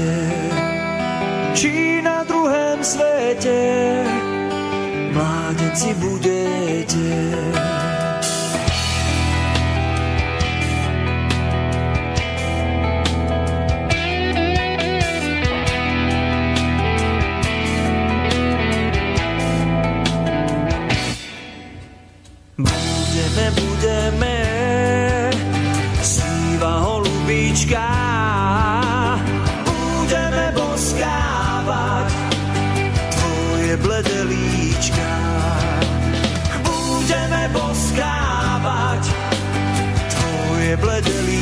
sky.